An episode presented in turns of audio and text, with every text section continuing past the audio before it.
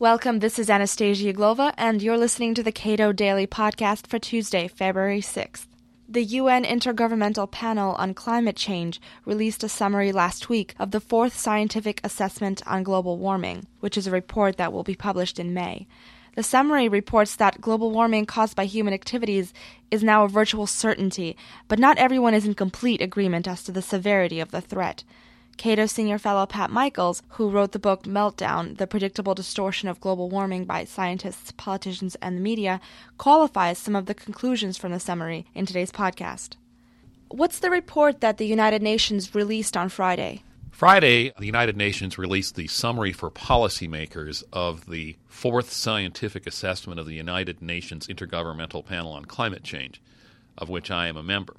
This summary is a 21 page distillation of a much larger document that's just under 2,000 pages that isn't out yet.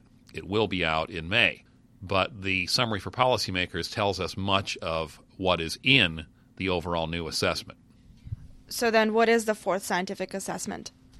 Every five years, the United Nations Intergovernmental Panel on Climate Change assesses the scientific state of global warming. Now, you could call it a scientific assessment, but you have to be careful because everybody that's on this panel is nominated by their governments.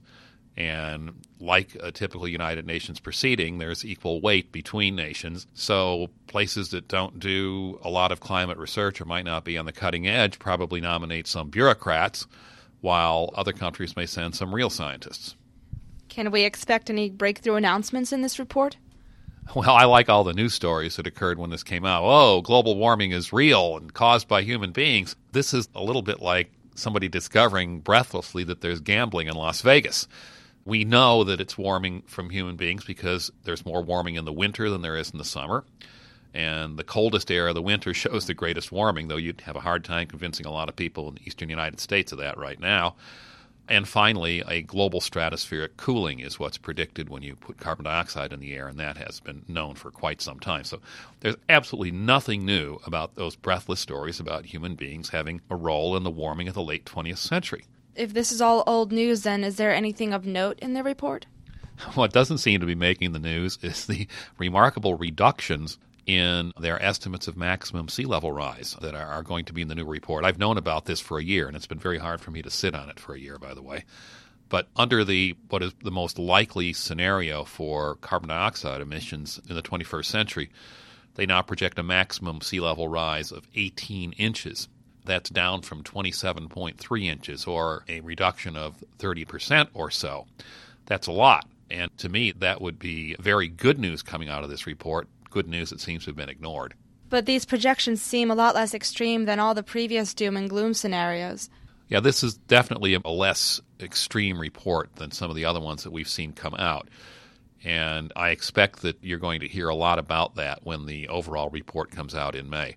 One of the reasons that they cut their estimates of sea level rise is because all existing computer models predict that Antarctica will gain ice during the course of the 21st century. And they took into consideration the rate of present loss of ice from Greenland, which, despite the news stories, is very, very small. Greenland is losing ice at the rate of four tenths of 1% of its total ice mass per century. That's four tenths of a percent per century how many centuries would it take? Obviously, we're not going to burn fossil fuel that long. If anybody thinks we're going to be burning it 5,000 years from now, then maybe we might have a problem there.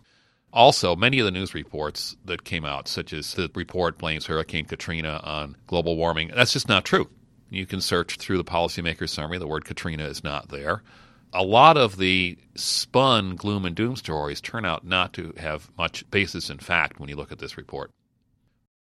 If you enjoyed this program, consider subscribing to Cato Audio, a dynamic 60 minute monthly recording that brings you inside the Cato Institute for highlights from exceptional, one of a kind lectures and events on key issues of the day presented by nationally known scholars, authors, and political leaders. Cato Audio is available on our website as well as on iTunes and audible.com.